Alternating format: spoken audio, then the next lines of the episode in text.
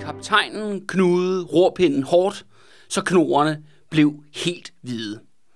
Kuglerne fløj bogstaveligt talt om ørerne på ham. Derfor opildnede han sine kabergaster til at gøre deres yderste.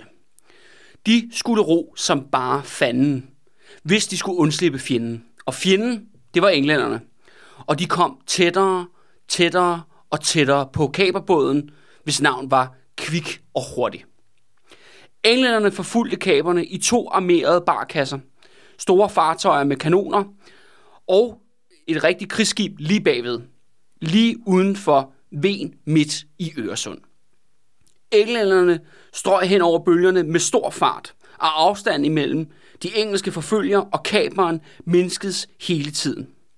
Kanoner og musketter bragede fortsat løs for at stoppe kabergassernes vilde flugt. Kvik og hurtig var sejlet fra Helsingør den 14. juni 1809 sammen med to andre kabere for at skaffe sig en prise i det erobrede handelsfartøj. De her handelsfartøjer befandt sig ofte i engelske konvojer, og kaperne havde haft kigt på en efterfølger i en af de her store konvojer.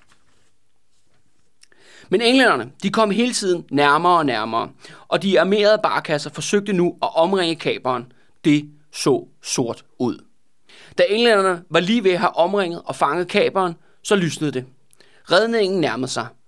Flere af den danske flådes kanonbåde kom roende i fuld fart ud fra Helsingør Havn. Det lykkedes kanonbådene at skræmme englænderne. Englænderne trak sig tilbage og måtte opgive deres bytte. Ohøj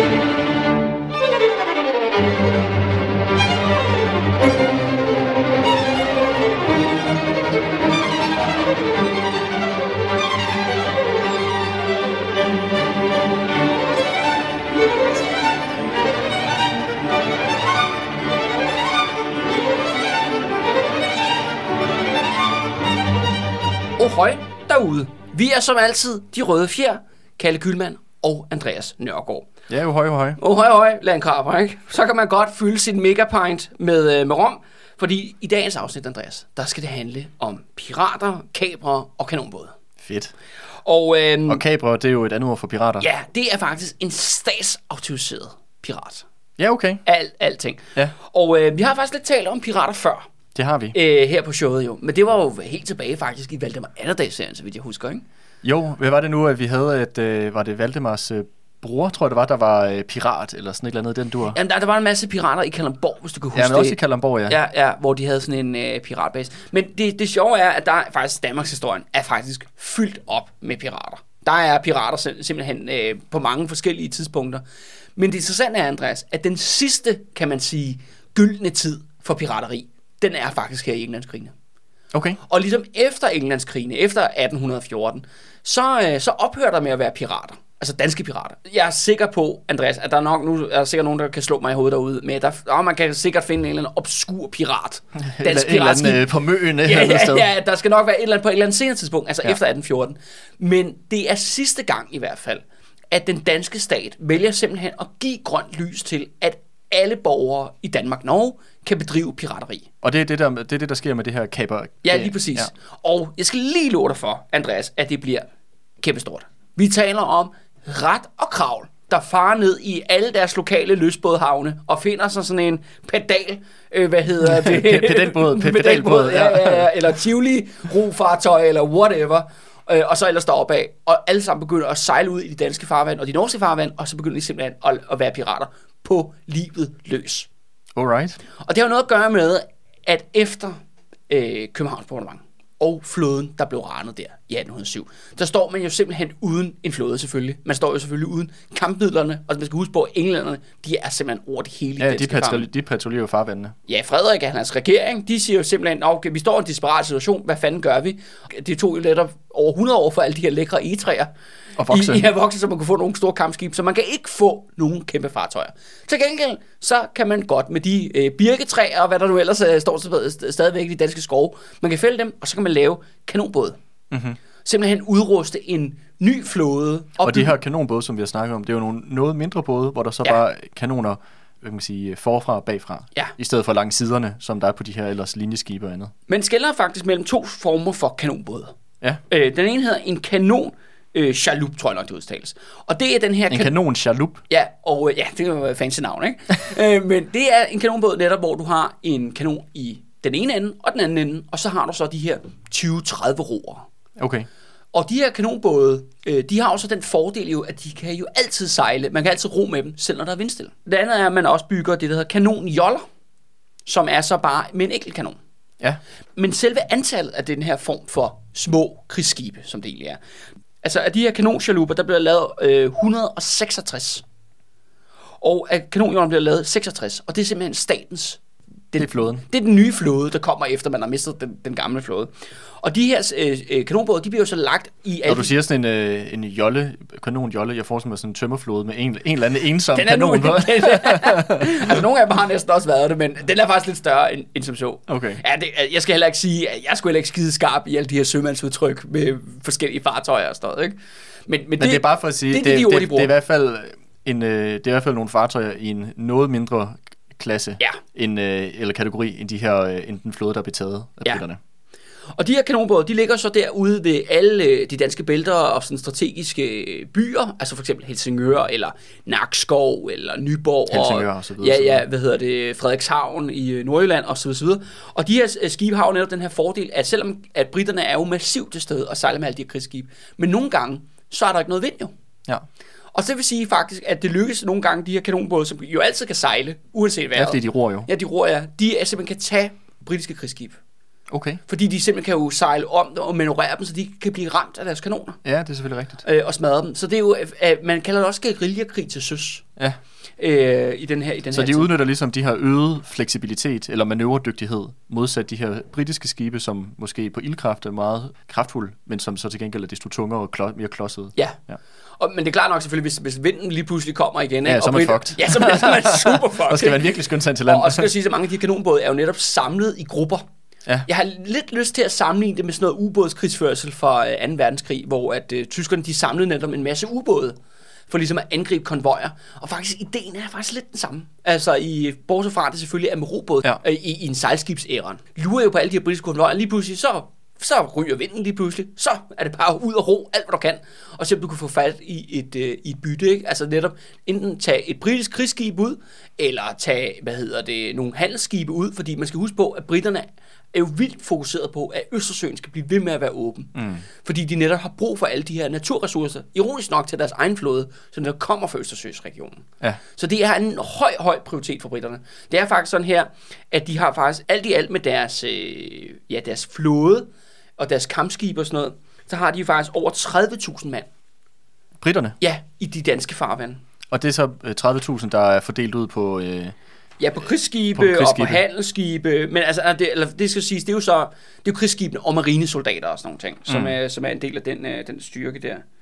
Øh, ja, og de har faktisk alt i alt 96 skibe, okay. som på alle tidspunkter, altså i løbet af syv år, er til stede i Østersøs. Altså i Og hvor mange sagde du? farvande. var 96? 96, og 18 af dem, det er linjeskibe, Okay. Som en kanonbåd aldrig nogensinde har en chance for at tage. Nej, nej. Fordi det er jo gigantisk. Men nogle gange lykkes det faktisk de her kanonbåde at tage helt op til fregat størrelseskib. Altså rimelig store mm. øh, kampskib. Det lykkes blandt andet nede ved Lolland på et tidspunkt. Der er nogen, der er en, en flok kanonbåd, hvor en fregat lige pludselig, bum, så ryger vinden, og ligger den bare brak stille, ikke? og så kan de simpelthen omringe den og skyde på den i ro og mag, til det bliver nødt til at hejse det hvide, øh, det hvide flag ikke? Okay. for overgivelse. Ikke? Så, det, så, så nogle gange, så de har faktisk en, noget, nogen begrænset succes. Der, ja, altså, de ja, har ja, nogen succes der med det her. er helt klart en hjemmebanefordel Ja. i det her. Ikke? Altså, Ja. fordi man skal huske på, at, at Danmark selvfølgelig, eller danskerne besidder selvfølgelig alt deres territorium.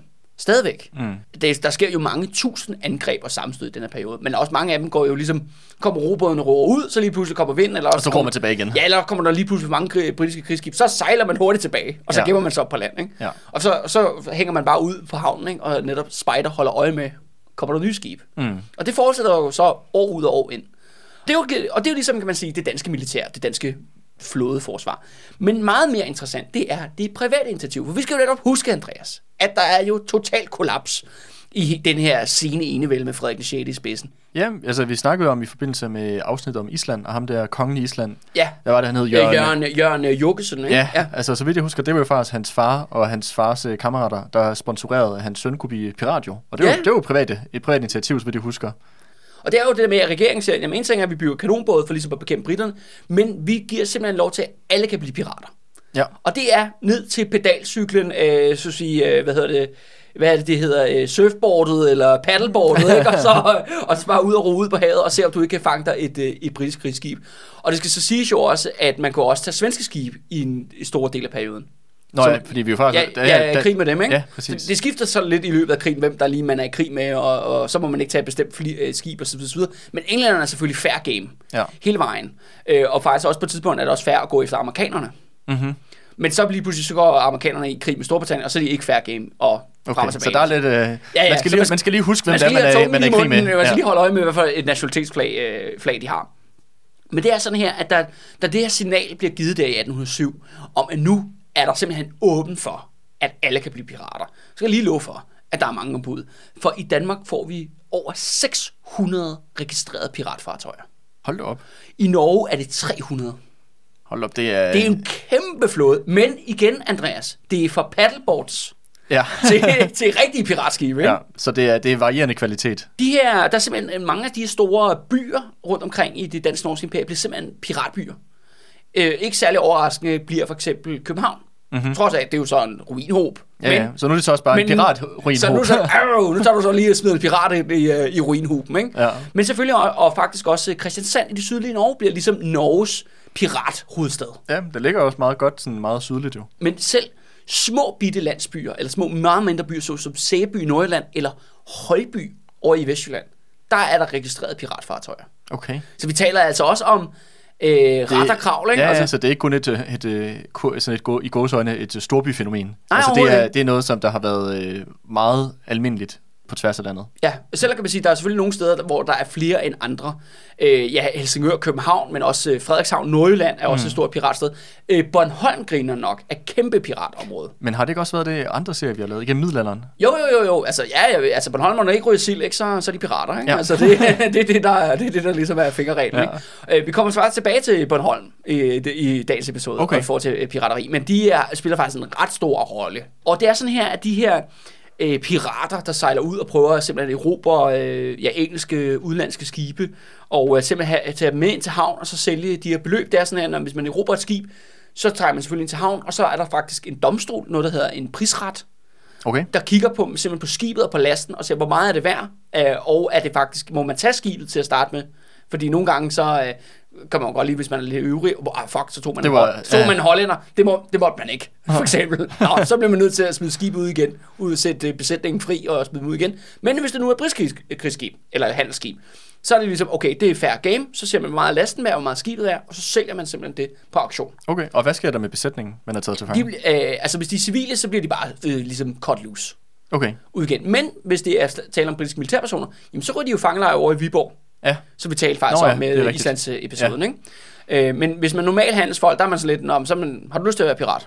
Eller, Vi mangler en mand, der kan du... ja, ja, vi, Har du, altså, hvad tænker du om et karriereskift? altså den gang har man, det, det er faktisk det samme, når man tager øh, krigsfanger i landkrige og sådan noget. Ja. Øh, Så man hurtigt, nå, hvad, hvad så, nå, nå, nu fik I tæsk og sådan noget, har I lyst til at gå med os nu? Eller sådan. Så, og det, på den måde, i den tid har man ikke det samme problem, ligesom med at skifte hold. Nej. mange gange, fordi folk har det sådan lidt, det er jo bare et job, ikke? Ja. Nogle sidder i kassen i Netto, ikke? Andre er pirater, og så er man soldater, ikke? Whatever. Ja, ligesom men var det ikke også det, vi snakkede med ham i sidste afsnit med ham August, altså Christian August Ja. over i Norge, hvor at han jo også øh, startede hans karriere ud inden for militæret med at kæmpe mod Napoleon for Østrig. Ja, Og så ender han med at, og at lede forsvaret Norge. Ja. så, et land, som er allieret med, med Napoleon. Ja, ja, ja, ja. ja altså, det, på den måde kan man sige, de har, altså deres øh, Deres, øh, loyalitets... den er øh, lidt mere flusk. ja, ja, eller det, den er det er lidt anderledes. det er en meget, men man har en meget mere fleksibel tilgang til ja. det. Og jeg tror, det er også noget, det gør med, at det er stadigvæk early days for nationalisme mm. og politisk ideologi og alt sådan noget. Ikke? Og på den måde er det sådan lidt, ja, ja, nå ja. Det ene røvhul er vel lige så godt som det andet røvhul, ikke? altså, så længe man får Ja, sin ja. løn, ikke? Om det er den tyske kejser, eller zaren i Rusland, Ja, ja. Eller, øh, eller Frederik den 6., man kæmper for, Jeg, ja, jeg, det kan ske ikke jeg, tror, skifte lidt. jeg tror, folk er meget mere fokuseret på, Nå, men hvad er sådan det optimale for mig lige nu? Ja. Øh, og, og så prøver man selvfølgelig at sikre sig så de bedste forhold som man kan i den situation. "Ja, Jeg blev lige stoppet af dansk piratskib og sådan noget. Nå, men Nu er jeg pirat. nu er det du skal huske på, modstanderen er heller ikke så ideologisk hård. Nej, Så de er heller ikke sådan, og så myrder vi alle de her krigsfanger, fordi de taler et andet sprog. Sådan har de slet ikke. nej, nej. De er mere sådan, nå, du godt sejl, eller sådan, ikke? det kan vi godt bruge til noget. Ja. Selvom at du, du, du taler lidt sjovt, eller whatever, ikke? Det har Ja, man ja. ikke det store problem med. Ja. De her pirater, de erobrer krigsskibe, ikke? Eller handelsskib og krigsskib. Og øh, de kommer virkelig til at tjene boksen, Andreas. De kommer til at tjene over 100 millioner rigsdaler. Ja, det, det, de lyder, det lyder jo meget. Og det er et gigantisk beløb. Okay. Der er en enkelt gang på et tidspunkt, hvor at det lykkes øh, nogle større danske hvad hedder det, krigsskibe.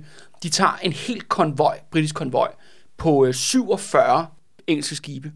Og da den bliver, sat, øh, den bliver så sejlet ind i Kristiansand, op mm-hmm. i øh, det sydlige Norge, og så bliver den så solgt på auktion af hele, alle de der 47 skibe på en gang. Og det indbringer så 7,5 millioner rigsdaler Okay. i et take.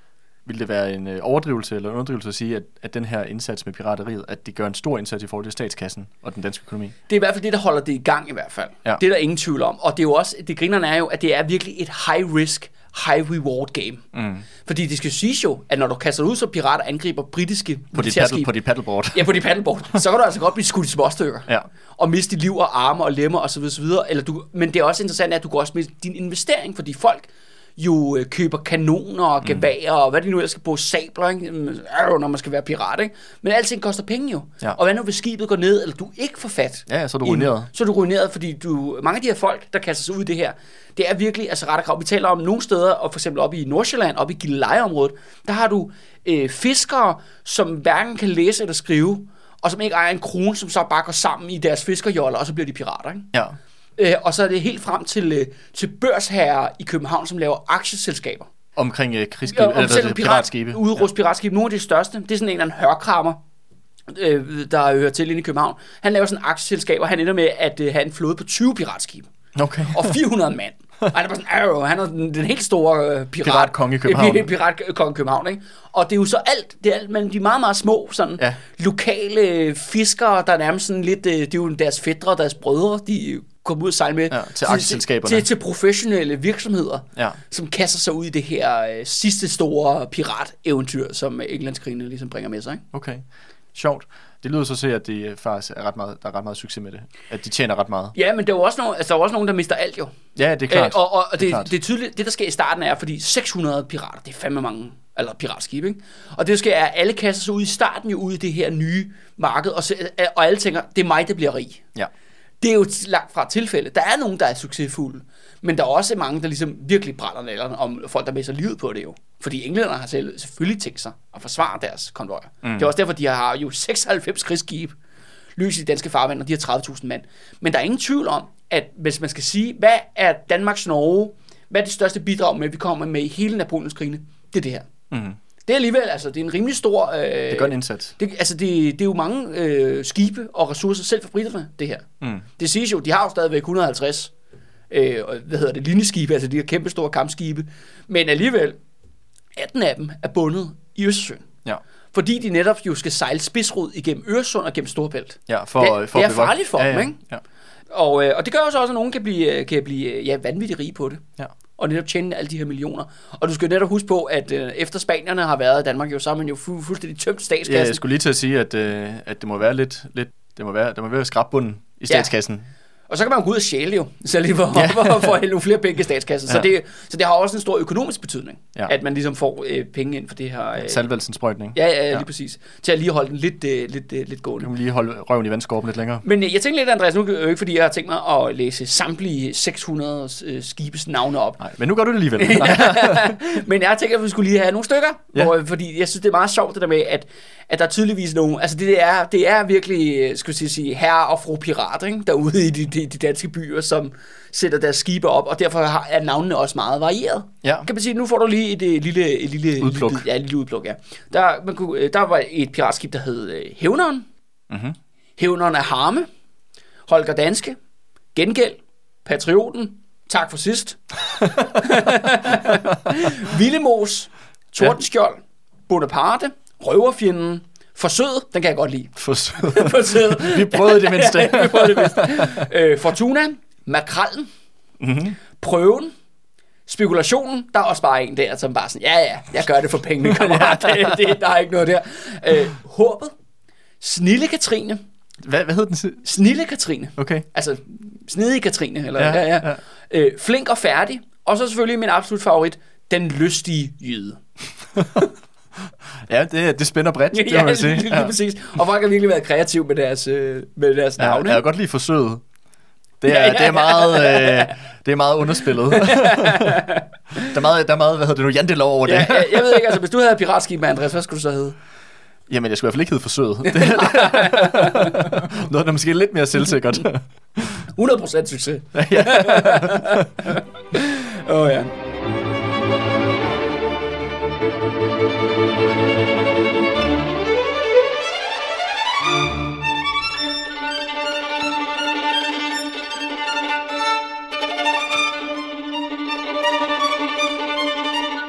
Nå, men øh, selvfølgelig skal vi have nogle pirathistorier. ja. Og øh, som sagt, rigtig meget ligesom den, vi åbnede med, det er jo faktisk, det er langt det typiske, de sejler ud. Det er jo en historie fra Helsingør, hvor der er nogle små piratbåde, der sejler ud fra Helsingør. Der er en stor britisk konvoj, der går igennem Øresund. Der er nogle skibe, fordi der er simpelthen forskel på, hvor hurtigt de sejler, alt efter hvor tungt de er lastet, og hvad for en model det er, og hvor mange sejl de har, og så videre. Der er et skib, der ligesom sakker agter ud, og så de tænker lige, de her pirater lige kan komme ind lige og nappe det sidste i konvojen, og så sejler de tilbage til Helsingør. Men det, der så sker, er, at øh, britterne de vælger bare at sætte all-out angreb på de der øh, pirater, og så er man jo selvfølgelig, fuck, hurtigt ro tilbage alt, hvad man kan til Helsingør, og så er de faktisk lige ved at blive nakket, men så kommer så kanonbådene fra Helsingør, mm. som så er jo militærets, øh, eller flådens. Ja, så de kommer ligesom holder dem, ja, øh, og, i stand Og, og redder dem. Og det Ja. er faktisk, det er det mest sådan generelle for, hvad der sker med okay. de her angreb. Fordi mange af dem, det lykkes jo ikke. De sejler ud, og de prøver at lure, og de prøver at komme ind på, hvad se, hvad de kan gøre, men det lykkes ikke i sidste ende. Nej. Fordi britterne har jo brugt så mange De ressourcer. overhånden. Ja, ja, ja, lige præcis. Men der er mange af de her små, sådan, små sammenstød, hvor man skyder lidt kanoner af på hinanden, skyder lidt, lidt, øh, lidt krudt og kugler og så, så, så, så videre, så videre. Men jeg har en historie her om en, øh, ja, en øh, pirat fra Højby. Hvor ligger Højby? Jamen, det ligger helt over i Vestjylland. Du er øh, over, om- det er nord for Kalundborg, faktisk. Ja. Altså, det er sådan noget Sommerland, Sjælland. Jeg ved godt, at øh, som, for, som Kolding Genser har du måske ikke så stærkt Jeg tror, i den jeg, tror, jeg, jeg, jeg tror ikke, jeg har været i Sommerland, Sjælland. Nej, okay, men, øh, men øh, hvad hedder det? Også, også for Djævløen, vi vil være vide, hvor, hvor det var i hvert fald. Ja. ja. Så øh, en røverhistorie fra Sommerland, Sommerland Sjælland. Ja, ja, eller, eller, ja. eller, derom, Jo, eller ja. i lokalområdet Jo, ja, det er deromkring. lokalområdet. Altså en lille by, der hedder Højby. Og der har vi en fyr, der hedder øh, så dansk et navn som Mads Rasmussen. Mhm. Mm-hmm. Han starter, det skal siges, at Højby har ikke engang en havn. Nå, Det er men ligger det overhovedet til havet? Ja, der, det er ikke så langt fra havet, faktisk. Okay. På det, øh, og øh, det er sådan her, der er en sø ved Højby, som oprindeligt ført ud i havet. Men det er ikke en fiskerby, det her. Nej. Det er en, det er en landbrugsby, ikke? Okay. Og, øh, men ham her, Mads Rasmussen, han, øh, hans far har en fædrende gård. Øh, det er selvfølgelig bondemand i, øh, i Højby. Så 14 år, der stikker han til søs, som så mange gør i den her Ja, periode. rask alder. Rask alder, ja. Øh, det er så før Englandskrigen, skal jeg sige. Ikke? Okay. Men så går så simpelthen historien på, at mens han er ude at sejle der som, som ung knight, så er han jo også blandet på britiske skib, ude at sejle på britiske skib, og så kommer han til at rage uklar med en kaptajn. Ja. Og det fører simpelthen til, at den her kaptajn beordrer, at han skal piskes ved masten med den nihalede kat. Og hvad er en nihallet kat? Ja, nihalet kat, det er en sådan meget ubehagelig form for pisk. Må jeg prøve at gætte, hvad det er? Ja, ja, selvfølgelig. Er det en, øh, en pisk, der sådan er splittet? Så den har... Ja, den har ni netop. Ja, ni sådan, øh, hvad kan man sige, ender. Ja, og øh, så er det lidt efter, hvad bastias man er, om øh, den bare har måske en knude, eller man sætter et lille stykke jern eller et stykke glas mm. i enden på den nihalede kat der, ikke? Alt Ja. efter. Det siger historien ikke noget om. Nej. Men, men han, får altså, han får altså nogle lamtest med den der nihalede kat på, ombord på et britisk øh, skib der. England. 14-årig knight. Ja, som 14-årig knæg. Og det gør selvfølgelig, at han begynder så at hade alt engelsk. Og piske. Ja, og piske, ja, ja. Det er han ikke vild med. Han er så ude, han, men han fortsætter så sit sømandsliv.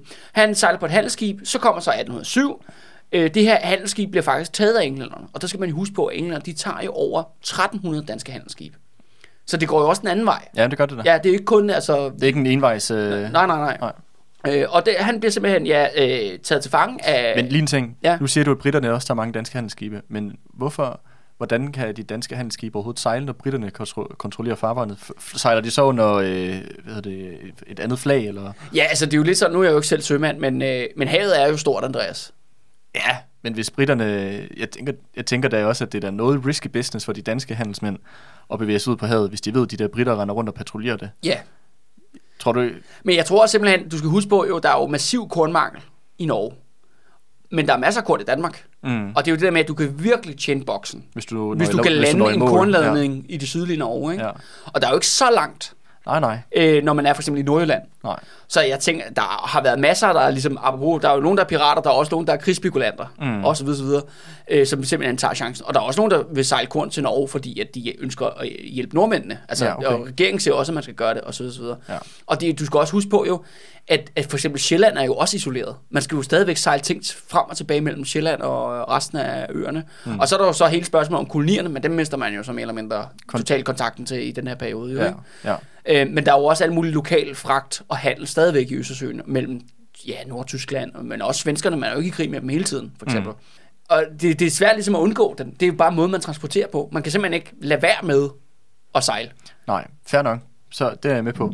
Så tilbage til Mads Rasmussen der for, for Højby. Ja, han er så på det her handelsskib, der blev taget af England i 1807.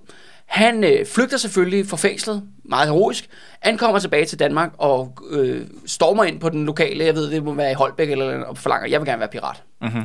Og det han så gør, for eksempel, at han, han, øh, han, hans far er død i mellemtiden, men så har været væk, så han ligesom arvet den her bondegård i Højby, og den vælger han simpelthen så at låne op overtaget.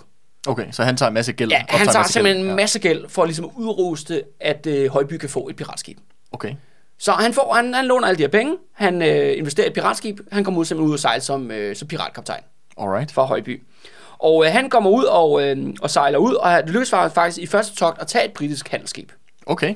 Men det der så sker er, at... Så det starter godt ud. Det starter godt ud, og det er jo, det er jo godt at gå af ham, men øh, sådan, øh, skal vi sige, lidt sjovt øh, viser det sig, at, øh, at kaptajnen på det britiske skib, øh, handelsskib der, han bliver dræbt i kamp, I godsøjne. ja, i godsøjne, som om, at, øh, at øh, ham her, Mads Rasmussen, han har altså et horn i siden hmm. på især britiske kaptajner, efter sin oplevelse med at blive Okay, pisket. så du tænker nok, måske han har dræbt ham, eller hvad? Han står, står i hvert fald i rapporten, at øh, der er kun én dræbt på britisk side, og det er sjovt nok kaptajnen. Ja, okay. Så det, det, simpelthen, det er jo det der med, at de gør, er, at mange af de her piratskibe er jo meget mindre end de handelsskibe, de tager. Ja. Så det de gør, er, at de sejler hurtigt hen, og så har de simpelthen sådan en bådshager, og hvad de nu ellers gør, som de smækker op på reglingen, og hiver sig op, mm. og stormer ombord. Og så er der selvfølgelig en kamp, hvis besætningen har selvfølgelig tænkt sig at slås, Ja, ja. på sabler, pistoler eller whatever. Hvad det måtte være, ja. Ja, ja og eller, nogle gange, mange gange så overgiver de så også bare, når de kommer ombord. Ikke? Ja. Og så, ligesom, så er man taget skibet. Og så nogle gange, så kommer, mange gange, så kommer der til slagsmål, og i det her tilfælde, der bliver altså den her britiske kaptajn dræbt. Mm-hmm. Måske er Måske, vores... øh... eller måske myrdet af Mads Rasmussen, ikke, som Ja. ja. har et, øh, et, et horn i siden på, øh, på britiske kaptajner. Så sejler han så ud igen, og de lykkes faktisk at tage endnu et skib. Britisk Okay. handelsskib. Hold da op. Det Men er- alligevel øh, meget god begynder her. Ja, ja, det må man sige. Og, øh, og det, der så, men det, der sker, efter de har taget det her skib, det er så, at det kommer bord, så overgiver besætningen sig, men kaptajnen har simpelthen låst sig ind i kahytten. Hvor han så dør af, Men, på, nej, af uforklarlige årsager. Ja, men det der øh, historie går faktisk på, at øh, han går ned og så siger, jamen, øh, hvor kaptajnen han var låst ind og siger, uha, gå væk pirater, ikke? men så sparker de selvfølgelig døren ind, hvor efter at øh, det, Mads Rasmussen, han genkender kaptajnen. Nå, Det er simpelthen hans gamle kaptajn, der havde pisket ham oprindeligt, dengang han var 14 år. Så for satan. Og den her... Det bliver han nok ikke glad for. Ja, ja ham er den britiske kaptajn, han øh, efter sine altså så simpelthen øh, holder med hans ben op og beder om noget på sit græde knæ, hvorefter at Mads Rasmussen øh, skyder ham midt i ansigtet. Øh, og det dør han sjovt nok af. Det var- det var- overlever han sgu ikke Så han bliver simpelthen, han øh, skyder ham simpelthen ned i, i koldt blod, ikke? Ja. Og så har Ja, de det er også, er også en sådan rimelig badass pirat efterhånden. Ja, ja, ja, for ja. Ja. en lille bitte flække i, Ja. ja. i, i, i det vestjyllandske. Og, øh, og så går så sejler han selvfølgelig ud tredje gang. Men den her gang, da de ligesom øh, s- hopper ombord på et britisk handelsskib, der viser det lige pludselig, at der er mange flere britter ombord, end de lige havde troet. Okay. Så det ender faktisk med, at de bliver taget til fange. Og Nå. sejlet hele vejen til England, og der ryger de jo faktisk i de How der... the table turn. Ja, så ryger de faktisk i øh, de der prison, de der flydende ja. Øh, fængselsskib, og der er de faktisk helt til 1814, hvor at de så bliver løsladt, inklusive Mads Rasmussen. Han bliver ikke retsforfulgt for sin drab på, på britiske kaptajner. Men øh, resten af sit liv, så har han faktisk øh, store samvittighedskvaler, så det ender faktisk med, at øh, han hænger sig selv. Okay, det var det trist, Ja. trist slutning på det her han mister, og han mister selvfølgelig den fædrene går, Ja. fordi den er jo selvfølgelig pansat. ja, ja, det er klart. Ja. ja. Men det her, vil du sige, at sådan en historie som ham her, Mads, tror du, det er meget øh, gennemsnitlig sådan, øh, pirat? Eller han har måske været lidt mere heldig end de fleste andre? Eller?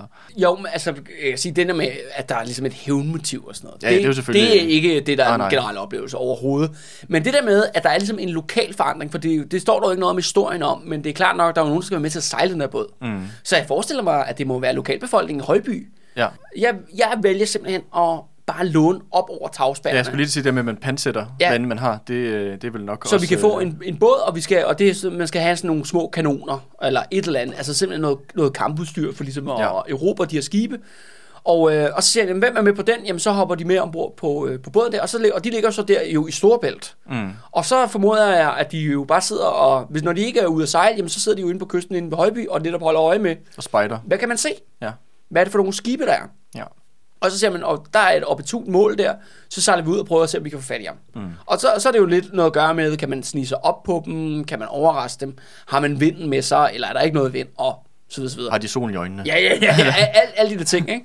Og, øh, og så kommer man netop til det der med, at om, om man kan komme ombord, mm. og man kan tage skibet. Og på den måde kan man sige, at det er faktisk ikke så anderledes end en moderne pirateri, jo, som er jo de her hurtige små speedbåde Ja. nede ved Afrika, og hvor det, nu, hvor det nu ellers foregår hen, hvor de jo netop sejler op på siden af de her store tankskibe, og netop ja, klatrer op med ræb, ja, ja. Øh, og kravler sig op og simpelthen erobrer skibet, og så kan de så styre det.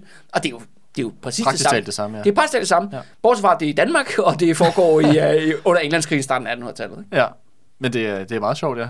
Det virker øh, meget øh, fjernt fra øh, noget, man kender, sådan, men øh, det er jo ikke mere end 200 år siden. Ja, og som sagt, det er den sidste, altså den sidste store pirattid ja. I, i Danmarks historie, so far. Nu må vi jo se. Jo. Man kan jo altid håbe jo, at, øh, at man, man kan få, øh, at med, med det fungerer også et kamera så vi, kan- så vi, vi kan sejle ud. Du er klar på at skifte karriere? Ja, ja, ja, ja. Vi, vi, vi kan gå ned og hente den der, hvad hedder det, den der svane, svane øh, pedalcykel nede i søerne, Andreas, ikke? Og smider vi den ud i havnen. Så skal vi fandme ud og Europa Så skal der nogle, øh, kapres nogle ja, ja, ja, netto, netto, de der turistbåde, der Ja, kører men jeg rundt. vil sige, man kan da hurtigt tjene flere penge, man kan på podcast i hvert fald. Det er i hvert fald helt sikkert, hvis man kan få fat i sådan et øh, sådan mærsk tankskib. ja, nej, det skal selvfølgelig være udenlandske. Sorry. Ja, ja, det er klart, det er ja, klart. det er klart.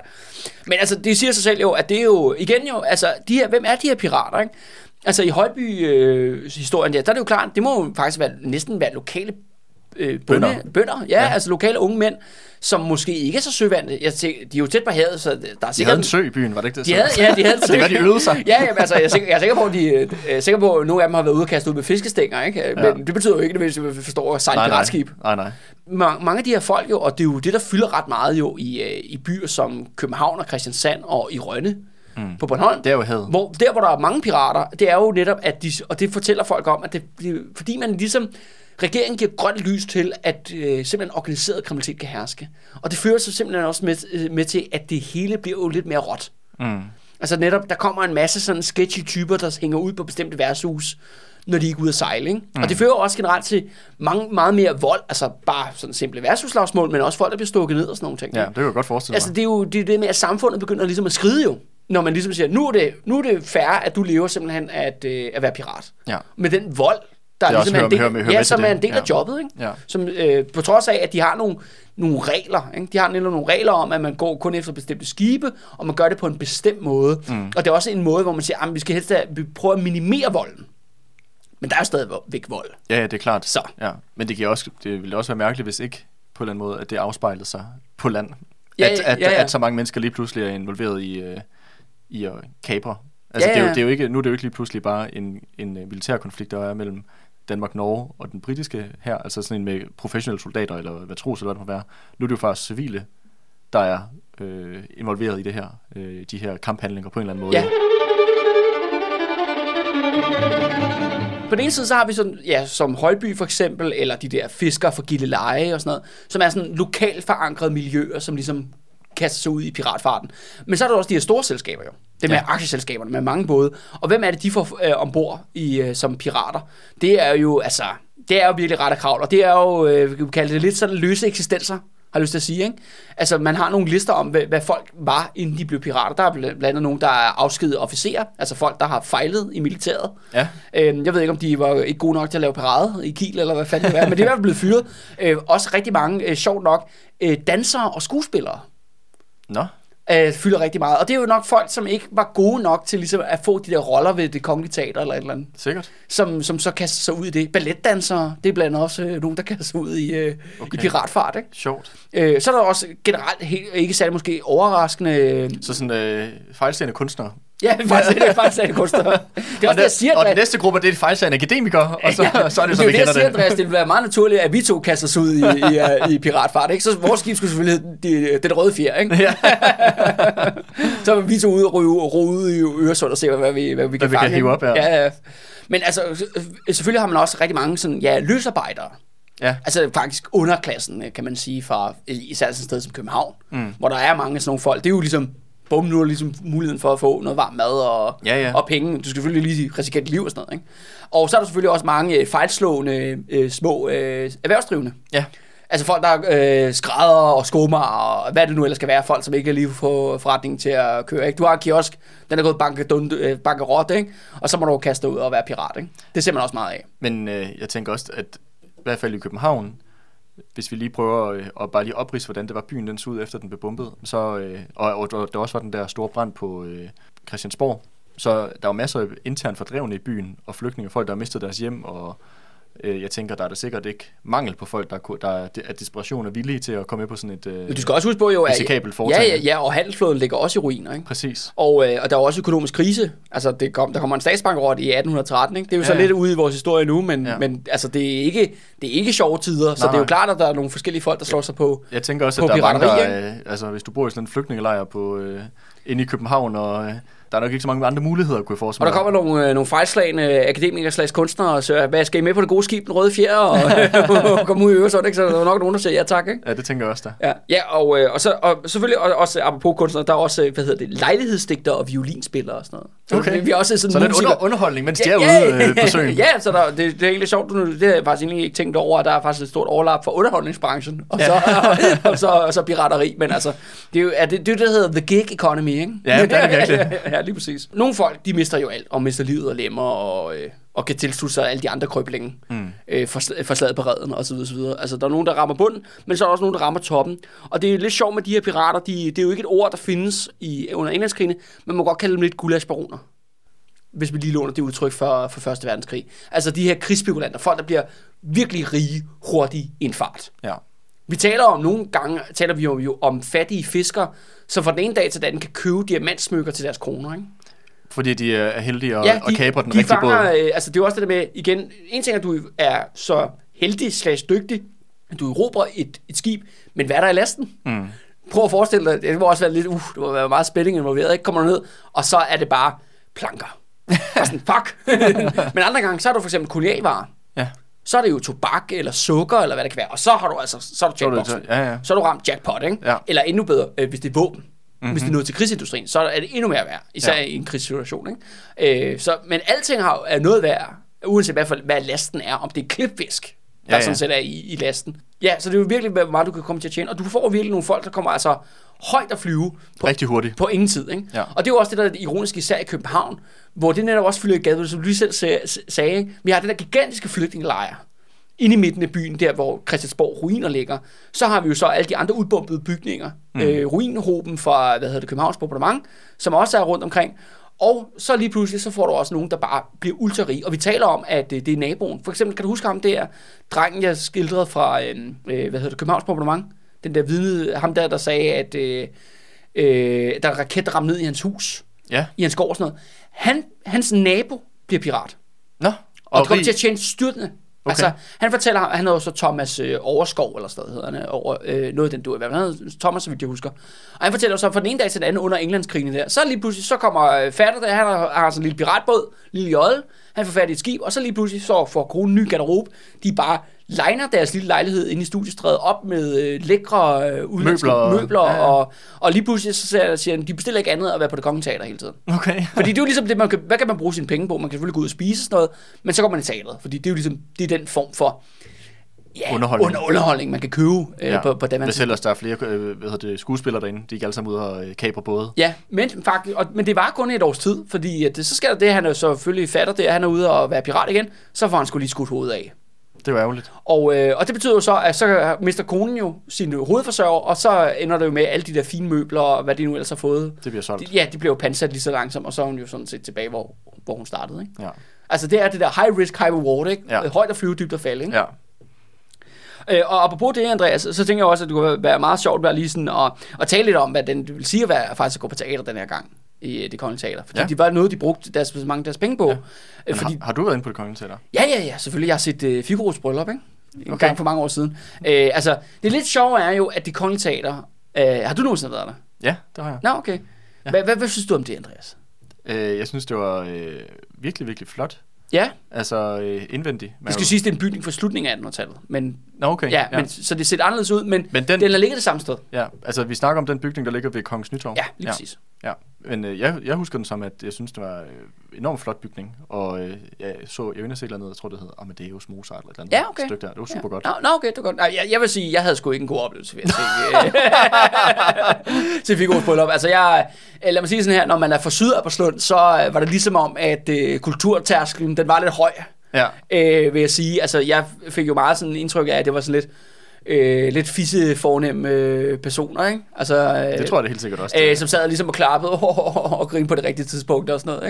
Ikke? Øhm, så det, øh, ja, det kan godt være, at jeg ville sætte pris på det på en helt anden måde, hvis jeg prøvede det i dag. Øh, det kan også være, at du, så, et, du ikke så det rigtige ja, stykke. jeg så det rigtige, ri- øh, rigtige stykke eller noget som helst.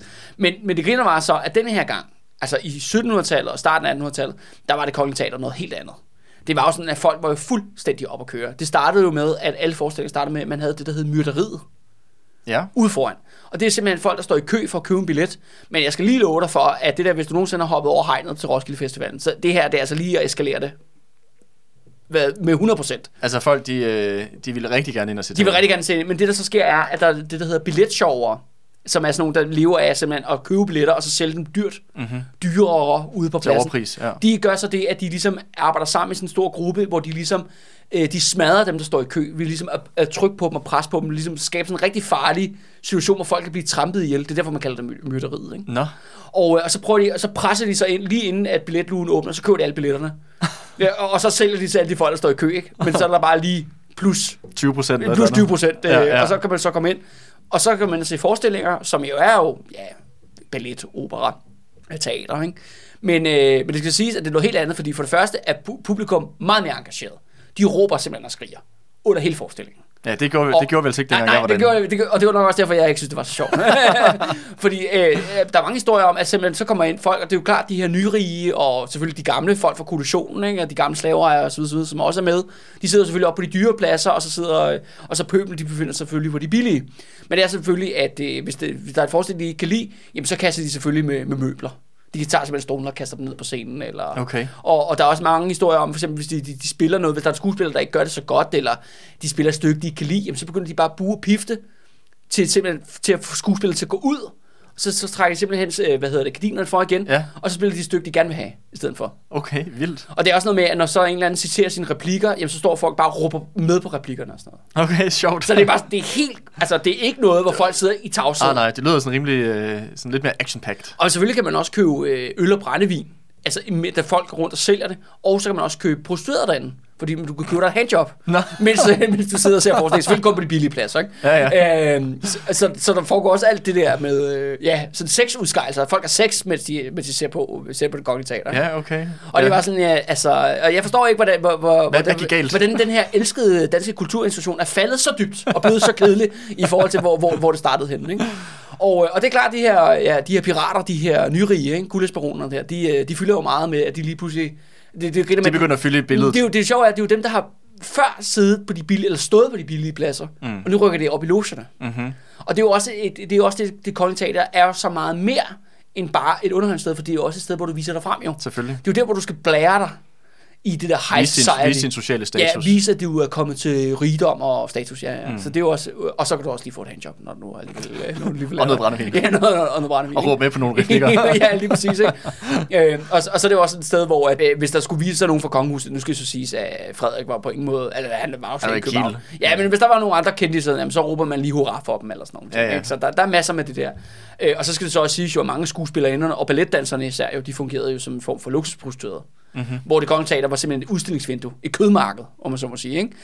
Hvor at øh, de rige folk kan sige, nå, hende der, den 12-årige, det stramme, stramme korset der, hende øh, sender jeg lige besked op til garderoben om, at øh, jeg kommer hen derind bagefter. Ja, okay. Så det er altså også på det kongelige teater, ikke? Ja. Så det kunne lidt af hvert. Det kunne lidt af hvert, og det er jo det, at folk fra tiden, tiden altså bruger, det, det, det er piraterne bruger deres penge på. Ja. Øh, og selvfølgelig gå på værtshus og drikke sig stiv, ikke? Så øh, det lyder meget... Øh, det lyder som om, at København er blevet en, øh, en lidt mere fucked up sted, end da vi, end da vi sidst havde øh, med København at gøre. Men en anden ting, som også man ikke skal undervurdere, Andreas, det er jo også det der med, at øh, det er jo en, som tiden går, bliver der også en forhærdelse, udover at det kriminelle miljø selvfølgelig stikker af med alt, hvad det indebærer, så betyder det jo også, at øh, det bliver jo helt normalt at finde lig på stranden. Ja. Man finder mange mere altså, drukne døde, og det er jo selvfølgelig både folk, der er blevet dræbt i kamp, men det er jo også skibe, der er gået ned. Mm. Og det skal siges, at altså, englænderne har nogle rimelig sådan, katastrofale skibsulykker i løbet af de syv år. Det er også lang tid at være på havet Det det. Øh, for dem, og så langt for deres hjembase. Men du siger skibsulykker, så det er ikke noget, hvor det er, øh, fordi at der har været ildkampe mellem det. Nej. Det er, det er fordi, de er gået på grund eller et eller andet. Den, den værste katastrofe, de har, det er i 1811, hvor to store linjeskibe går ned over, øh, ja, ud øh, for Nordjyllands kyst. Øh, og der er faktisk øh, 1.400 mand, der drukner. Hold op, det er, Der er, kun, mange. der er kun sådan 17 overlevende for to kæmpe store linjeskibe. Ja. Ja. Og det siger sig selv, at hele den jyske vestkyst er jo fyldt op med lig Mm. efter sådan en ulykke. Ikke? Mm. Det er jo også nogle ting, der sker. Ikke? Altså, der, der sker nogle dramatiske situationer. Det bliver mere fucked, ikke? Altså, Ja. ja. jo, jo længere tid der går med det her Ja, ja, pirat, du har byerne, der begynder at blive mere og mere sådan Men man tror, krimi- man kriminelle tror- buler, Ja, og man når du tror, går det, er ned... sådan- man, og tror, man tror, det er sådan noget Pirates of Caribbean, uh, haha, shits and giggles. Ej, det, det viser sig, at det Det er strandvasker og Ja. ja. tørtæsk og ja, og hardcore kriminelle miljøer, ikke? ja, og, folk, der går for hus hjem, fordi de bliver pansætter deres ting for at købe de der skide både, som der så bliver skudt i sink. Og... og mange normale altså, relationer, eller hvad hedder det, måder at drive virksomhed på, handel og sådan noget, går i stå, og mm. Det er hårdt for økonomien, folk mangler penge, folk er flygtninge, ikke? altså mm. alt det her. Ikke? Og samtidig er der jo pismørkt, hvor man skal huske på, at der er mørklægning ved alle danske kyster. Nå ja. Så, altså det er ikke fordi, det, det er jo ikke en af de helt absolut største katastrofer, der består, men det er ikke en sjov periode, det er der i hvert fald ingen tvivl og det er mange år. Og det er mange år, ja. Ja. Altså det er lange seje træk, ikke? Det er jo længere end 2. verdenskrig. Ja. Altså, det er jo, hvad, er det, hvad er det, syv år? Ja, syv år. Ja. Altså fra, fra 1807 til 1814. Ikke? Ja.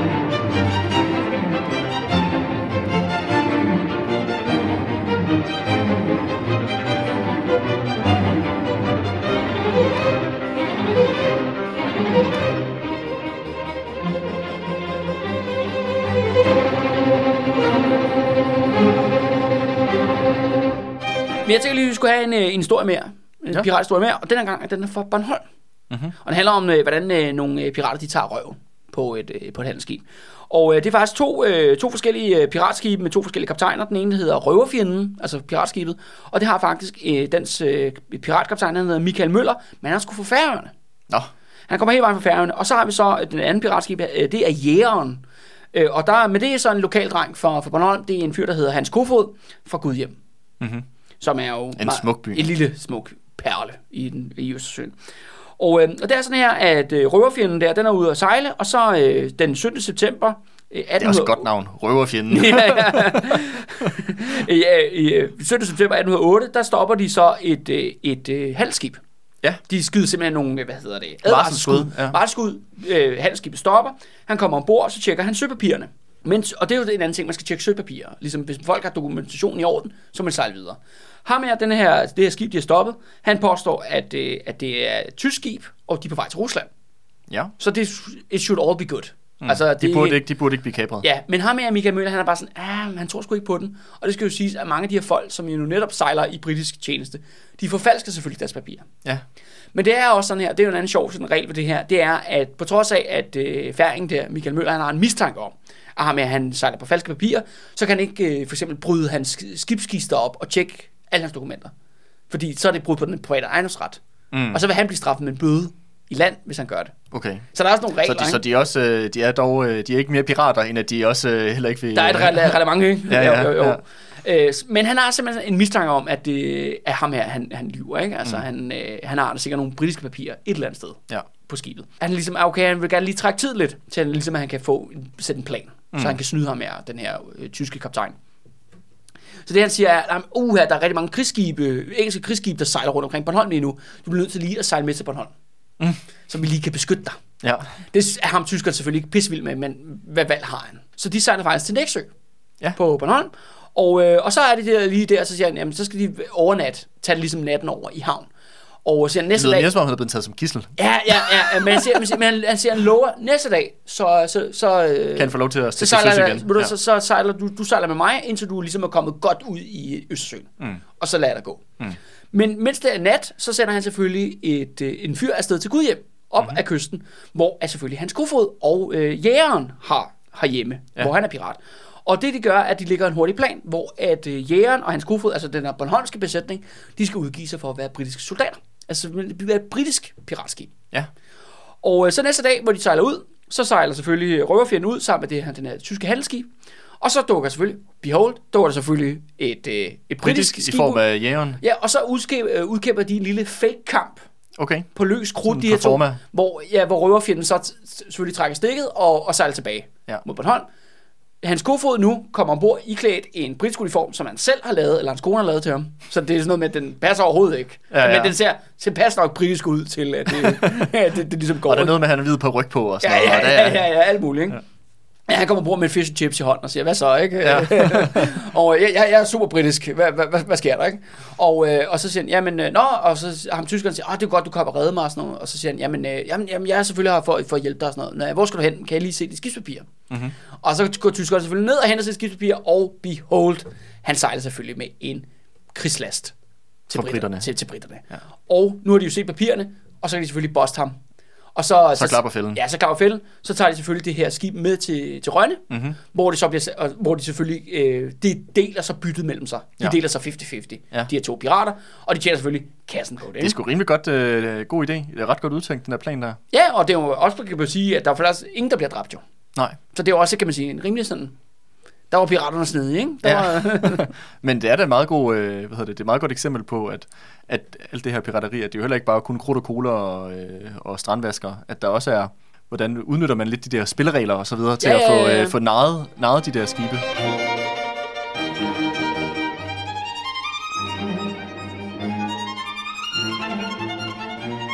Det Bornholm bliver på mange måder sådan et centrum for pirateri derude i Østersøen. Det ligger jo også langt væk fra resten af Danmark, og det ligger jo strategisk smart. Jamen, det ligger lige... i forhold til at angribe øh, på konvojer. Og det er faktisk sådan også, at den endnu mindre ø, Christiansø, Ja, det bliver simpelthen et, øh, det, bliver, det bliver sådan en ren piratø. Okay. Ligesom, ligesom i, i den der forlystelse i Disneyland, hvor det bare vælter rundt med pirater ikke? Øh, på Christiansø. Og det er jo sådan, at Christiansø er jo gammel militærfort. Ja. Der er har du, der er har du nogensinde været der? Nej, jeg har desværre aldrig været der. Ja, ja. Nå, oh, hold da Ja, op, ja. Andreas. Ja, men der ligger jo en gammel fæstning, Ja, det gør der. som er... Uh, jeg tror, den er bygget i 1600-tallet, så hvis jeg husker, den oprindelige i hvert fald. Men, men der er stadigvæk mange soldater øh, ombord. Eller ikke ombord, men på øen. øh, på det andet tidspunkt. Og så er det jo sådan her, at det ligger jo lige derude for kysten på Bornholm. Og det er den der lille havn, der er på Christiansø. Den bliver simpelthen fyldt op med øh, handelsskib, man har taget. Okay. På et tidspunkt er der hele 25 skibe Hold inde i den der lille bitte havn i Altså, jeg Christianshavn. skal lige sige, det er, det er nogle bitte små øer, Ja. der ligger der. Hansø og Christiansø og Ertholmen, tror jeg, hvis det bliver kaldt. Som Ja. kollektivt navn. Men det er jo et lille bitte, bitte sted. Så hvis Ja. ja. 25 skibe har lagt der, så er der, så er der rimelig godt crowded. Ja, det må man sige. Ikke? Ja. Altså, så de der Bornholmer, de, de, de bare tager en skib efter det andet. Ikke? Altså, de ja. Ja. har virkelig, der er virkelig gyldne tider på Bornholm, mm. det her pirateri. Men det gør så også jo selvfølgelig, at fordi der er så meget pirataktivitet omkring Bornholm, og især Christiansø, at britterne simpelthen beslutter sig for at angribe mm-hmm. Christiansø. De simpelthen vil sætte et angreb ind for at prøve at stoppe det her pirateri. Så de sætter faktisk en, en flåde afsted. F- 24. oktober 1808, der angriber de simpelthen øh, Christiansø Ja. og fortet der. Og øh, britterne, de har altså nogle store kanoner med. De er altså et fuld bombardement. Altså, de, de ser meget... Øh, beskrivelsen er, at det er meget, meget voldsomt, og, øh, og det er jo en gammel fæstning, så der går også mange huller i den, og så, og så videre, så videre. Ja, ja. Men der er faktisk ikke så mange dræbte. Øh, de fleste dræbte, det er faktisk, kan man sige, uheldigt for dem. Det øh, er seks svenske krigsfanger. Nå, de havde taget nogle krigsfanger, Ja, der sad så der. for et af de her skib var simpelthen et svensk skib, som, Som de, havde, taget. som de har taget, og så ja. Ja. sidder de her øh, seks svenskere, og de spiller jo bare et kort i en eller anden rum, og så ryger der selvfølgelig en bombe ned i rum, og fuldstændig forvandlet til en slagtehal. Det er jo ærgerligt for dem. Og så, men de er faktisk de eneste, der dør, og så en, øh, en 60-årig Bornholmsk øh, kvindelig pensionist, der bor på øen. Nå, Hun, ja, hun får hjertestop eller et eller andet, for jeg ser alle de der britter, der skyder, rød- skyder løs, ikke? det er, lyder også skræmmende. Ja, det, men det er alt, hvad der ligesom, det er de, de tabene, ikke? Mm-hmm. For det her bombardement. Og britterne, de, ja, de bombarderer i nogle timer der, men, men problemet er så lidt, at, at øh, fortet overgiver sig sgu ikke. Nå, Øh, der er ikke nogen, der har det hvide flag. De bliver ligesom hængende. Og så, når man så hvad fanden gør vi så? Jamen, så skrider vi bare. Okay. Så det, ligesom, det går ligesom galt. De får ikke noget ud af det her angreb på, Nej. på Christiansø. Men det er jo sådan lige, kan man sige, en lille øh, dramatisk episode i den her piratkrig, kan man sige. Ja, ja. Af det her bombardement af Christiansø. Ikke? det der fort, som der er der, det står jo stadig i dag. Ja, så er de jo repareret på det. Så det er præcis Ja. ja. repareret. Ja, okay. Men, øh, men vildt nok et overlevet. Ja, ja, det, ja. er, det er jo ikke, fordi de er dårlige til at bombe, har vi jo kunne Nej, nej, nej, berette i de- andre afsnit. Altså. Nej. Men det er også det med, at de bomber i et par timer, men de, ligesom, de har jo egentlig de har jo håbet på, at fæstningen ville overgive sig, så de kunne ligesom tage alle piratskibene og alle handelsskibene, der lå i havnen der. Men det sker bare ikke. Og så britterne, jamen okay, så tør vi sgu ikke rigtig sætte mænd i land jo. Nej. Hvis de bliver skudt i smadret, så bliver vi bare nødt til at trække stikket. Ja, ja. Så det bliver ligesom, det bliver meget sådan et slag i luften, det, Ja. der, det der angreb, ikke? Ja. Øh, men det er sådan en af de mere sådan berømte episoder okay. Okay. øh, for den her, den her piratkrig. Ikke? Men en anden ting, apropos, nu går nok, at britterne er ude og bombe Christiansø. Altså, det er jo det, vi bliver overrasket igen og igen, Andreas, for den her historie. Det viser jo så, at britterne er jo altid the good guys. De er jo virkelig good guys i den her historie. Og ligesom at det der med, at de er... Og det er ellers ikke lige pisker 14-årige børn. Nå ja, ja. du kan ikke få det hele, vel? Men det er mere i forhold til, vi har jo talt om det der med, at der Island sulter jo. Ja. Ja. De ligesom giver grønt lys for, at man kan sende forsyninger fra, øh, fra England til Island. Og faktisk er det sådan her, at mens at Norge sulter jo, som vi nok kan huske fra sidste episode, at der dør jo mange tusinder i 1808-1809. Og øh, der appellerer man simpelthen til britterne om at sige, ej, folk de dør og sådan noget, hvor så britterne siger, ej, det skal også være dårligt, ved du hvad, vi sender sgu noget korn til Norge. Nå, det gør de simpelthen. Det gør de simpelthen. At britterne og, og den danske regering, de indgår simpelthen en aftale om, at, øh, at vi siger, fordi britterne siger, at vi er jo ikke barbarer jo. Vi er jo ikke, vi er jo ikke psykopater jo. Vi har jo ikke tænkt sig at dræbe alle nordmænd. Det ville jo være øh, forfærdeligt. Altså, så, det, så det de gør, er, at de laver en aftale om, at bestemte kornskib får simpelthen tilladelse til britterne Okay. til at sejle. Så, så, så de får simpelthen De får nogle papir- forsyninger. papir, fordi de her kornskib, som sejler ofte fra Jylland, de øh, bliver selvfølgelig stoppet af britterne deroppe i Kattegat. Ja, ja. Men hvis de har de rigtige dokumenter, jamen, så må de altså godt sejle videre. Okay. Og det igen overrasker over britternes larghed Mm. i hele det her, det her forløb. Selvom det skal siges, at de er rimelig pist over alt det her pirateri. Og det er jo et stort dræn på deres ressourcer. Ja, jeg kom lige til at tænke på noget. Er det ikke noget med, at vi snakkede om i sidste afsnit, at der også var nogle øh, købmænd op i Norge, nogle handelsfolk, som også havde nogle rimelig gode forbindelser til britterne? Jo, Tror du, øh, tror du måske også, der har, at det har et eller andet... øh, det har også helt sikkert noget at gøre med det. Fordi det skal også siges, at aftalen er jo også, at Norge kan sende tre Ja, til Brit- den britiske flåde, som de har Præcis. brug- for. Så der sker selvfølgelig en vareudveksling. ja, Men det betyder jo også, men mere i det overordnede set, selvfølgelig britterne gør det af deres egne årsager, men det betyder også, at der er jo en humanitær katastrofe mm. i Norge. ja, ja. Men de forhindrer den i at blive meget værre. Samtidig med, at de så også får deres Ja. much, very much needed forsyninger af træ. Ja, ja lige Ja. præcis. Så det er også bare for at sige, det er ikke kun deres gode hjerte. Jeg synes, at... Jo, britterne er de bedste folk, der findes. Det er, Punktum, slut. Drop det, Andreas. er drop, det der. der er ikke noget at komme efter. Nej, det er selvfølgelig klart, at det er jo selvfølgelig også derfor, de gør det. Men jeg tror også, det lige så meget handler om jo, at de stadigvæk vil ligesom, de holder sgu lidt bagdøren åben, Mm, for at Frederik for Danmark, Norge kan, kan skifte, skifte hold. Ja. Men hver gang Frederik han ser, at den der dør bliver åbnet på klem, så smækker han den i. Det, er Det skal vi ikke have noget af her. det skal vi ikke have noget af. Tak, men nej tak. Han, han forstår faktisk ikke vink med en vognstreng. Nej.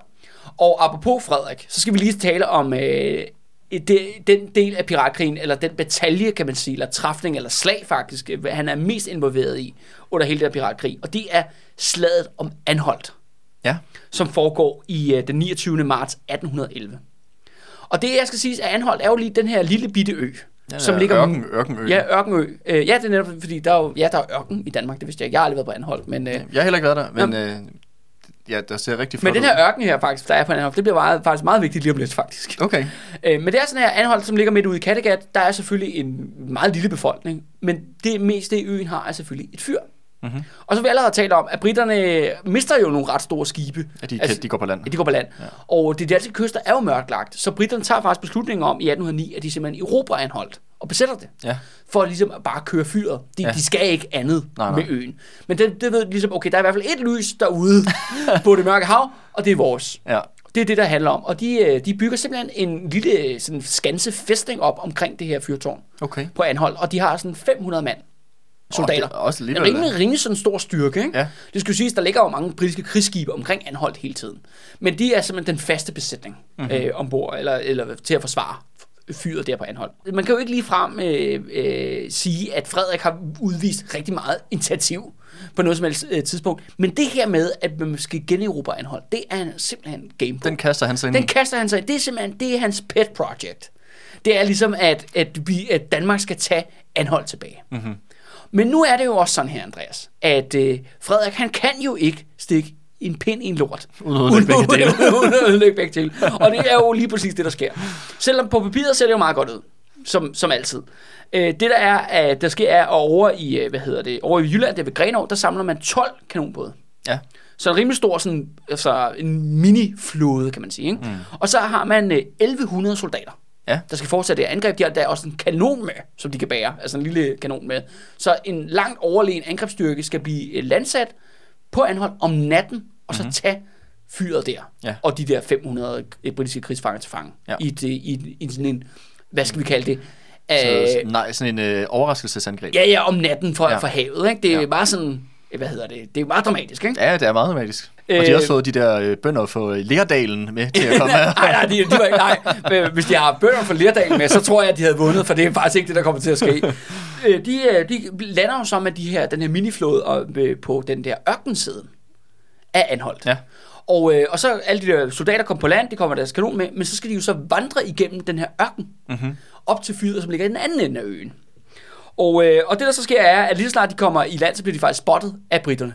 Okay, så så Altså, meget der, for de, det de, overraskelse. de, de har ryttere rundt, der rider rundt på stranden. Ja. For netop at holde øje med, om sådan noget vil ske. Ja. Og, øh, og de ved godt, at de kommer, og de der danskere, de aser, de maser, og de hænger fast i det der sand, og det er meget besværligt, og det krasser over dem hele og sådan noget. Og så går de så klar, øh, så kommer de hen til fyret, der er fuldstændig mørklagt. Danskerne tror, at de har overraskelsesmomentet. Mm, det har de Ikke, det har de overhovedet ikke. Så det de ligesom øh, iværksætter deres frontalangreb, så bliver de bare mødt af en massiv ildmur, mm. hvor britterne bare skyder dem i, i små stykker. Og det er sådan her, at 34 danske soldater bliver dræbt, og øh, 97 øh, såret. På britisk side er der kun to dræbte Mm. og 30 såret. Så selvom på trods af, at man har meget, meget større angrebsstyrke, så vil, jeg angribe en fæstning, som ligesom er klar til at, ligesom at tage imod dem. Det gør bare, at de bliver fuldstændig blæst i stykker. Så det, der sker, er så at danskerne de får en ordentlig blodtud, og så skal de selvfølgelig tilbage igennem Gennem ørkenen over på den side. for, for ligesom at blive hentet af de der kanonbåde. Men selvfølgelig på grund af alt det her øh, skyderi, der starter omkring fyret, der var anholdt, jamen det... Øh, Jamen, alt- så, det er der nogen, der har mærke til. Ja, det er nogen, der har mærke til. Selvfølgelig, så britiske krigsskib, de stryger selvfølgelig ind, og, øh, og simpelthen jager alle de her kanonbåde væk. Ja. Ja. Kanonbåden bliver simpelthen nødt til at kæmpe og trække sig tilbage mod det danske fastland. Og det sker, sker simpelthen, at langt de fleste af de her danske soldater bliver taget til fange. Okay, så det er en 600 total fiasko. Total fiasko. Altså 638 øh, danskere bliver simpelthen taget til fange. Mm. Og det er, det, grinerne er, det er den operation, militær operation, Frederik han går mest op i i den her periode. Og det fucker bare eskalant op, ikke? Mm. Og det er ham, der er ligesom ansvarlig for det? Det er ham, der har taget initiativet til det. Det er ham, der har udtænkt planen. Ja, okay. Det er slaget på Anholdt. Ja, ja men øh, prangende. Ja, og, og, og, og britterne sidder der så til 1814, Okay, hvor de så giver Anholdt tilbage. ja. Så det har han simpelthen, Anholdt er så også det eneste, altså, sammen med Helgoland, ikke? er det så det eneste besatte territorium i hele den her. Ja. den her periode. Ikke? Men hvor de så tager Helgoland.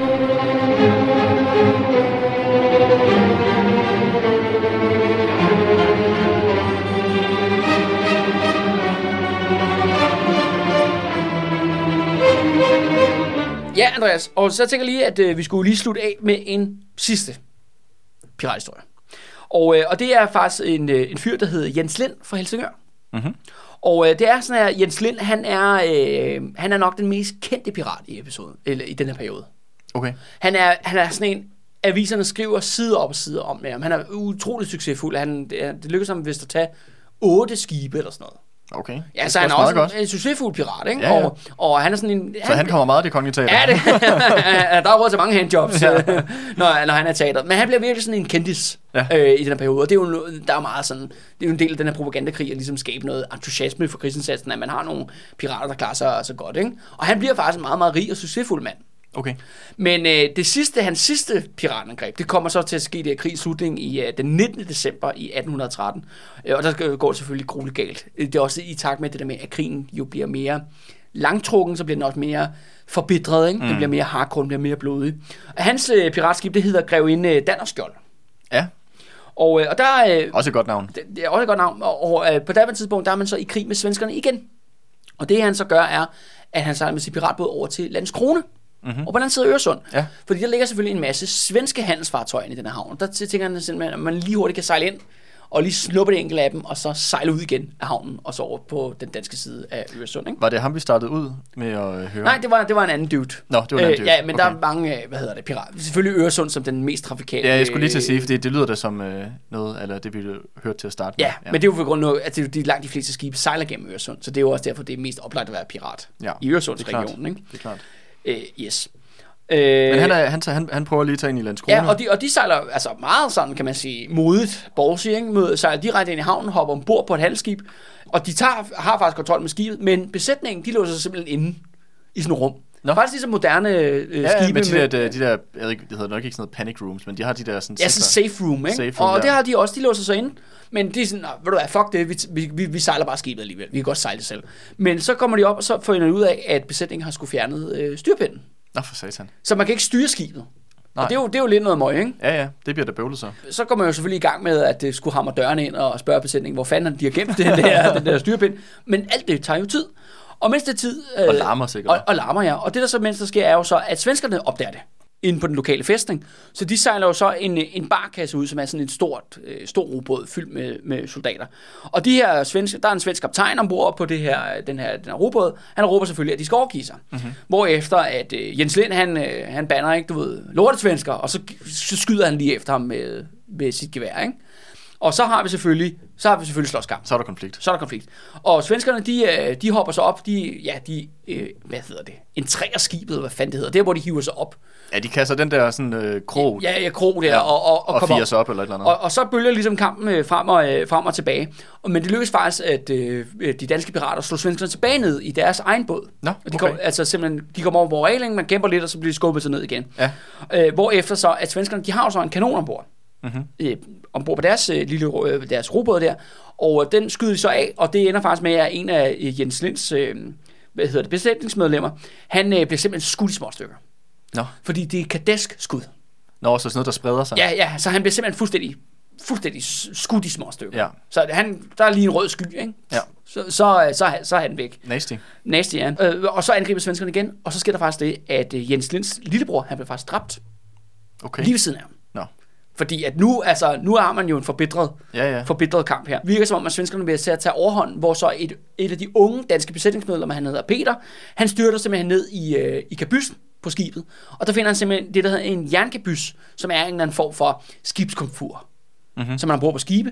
Og det her, øh, det her komfur, det trækker han simpelthen ud til reglingen af skibet, og så får han sig simpelthen løftet op, og det er jo en tung satan, der vejer Ja, jeg mange skulle lige kilo. sige, det lyder vanvittigt tungt. Og det tager han så, og så styrter han det ned i, øh, I det svenske i robåd, ja. som så selvfølgelig bliver smadret og okay. går under. Sindssygt.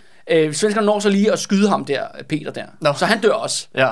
Og men, men det betyder Men jo han så... når lige med den der overmenneskelige Ja, kraftindsats. jeg lige, jeg lige får kastet komfuret ud over, ja. Ja. at styrte ned i båden, og, og, ja, for, og, og få ligesom ja, smadret, og smadret svensken. Ikke? Ja. Øh, og det, er faktisk, mens den her kamp er bølget øh, rundt, så har svenskerne faktisk taget hans kaperskib, altså den der grevinde Dannerskjold. Nå, Den er de erobret, men, så, men de nu er, har de jo smadret svenskernes øh, robåd der, Mhm. mm-hmm. men de har stadig kontrol over det der handelsskib. som de så ikke kan sejle. Men de finder sig over pinden Nå, det gør de. og får sejlet tilbage til Helsingør. Men efter den omgang, der er Jens Lind sådan, okay, Det var det sidste gang. det var sidste gang. Øh, det var sgu, det var hårdere at miste brormand og, ja. og alle de andre. Ikke? Altså, så det, det bliver hans sidste, sidste piratskib i en lang og glo- gloværdig øh, karriere ikke? Mm-hmm. som pirat. Men det lyder da også som, det var lige på tingene hår. Ja, det må man sige. Og også lidt øh, kreativ øh, krigsførsel med de der komfurer. Men, øh, ja, lige præcis. Så altså, Andreas, det må jo være tydeligt for enhver jo, altså, øh, at det er jo det der med, at det bliver jo en forbitret dødskamp. Ikke? Og det er jo i- på en eller anden måde også systematisk for det her imperium, som jo er, står på sin, i sin sidste ja, det stund. er sådan en ikke? sidste krampetrækning. sidste kamptegn Danmark-Norge, ikke, der går imod, øh, imod undergang. Ikke? Øh, men det er jo også, man skal også huske på, Andreas, det der med, at, at sammenbrud og kollaps og så videre, så videre, det fører jo også øh, til nye ting, som vi allerede har talt om i Norge jo. At det er jo det der med, at i betragtning af centralmagten i København smuldrer, så er der jo nogle nordmænd og Christian August og Mm. andre, der fylder den her... Det er der, der. Fylder, ja, der fylder tomrum ud og, og, og simpelthen skaber nye muligheder. Men det var ikke kun i Norge, at der kom en ny begyndelse med Danmarks kollaps. Og det andet sted, hvor at kampen for selvstændighed, den begyndte, det var Færøerne.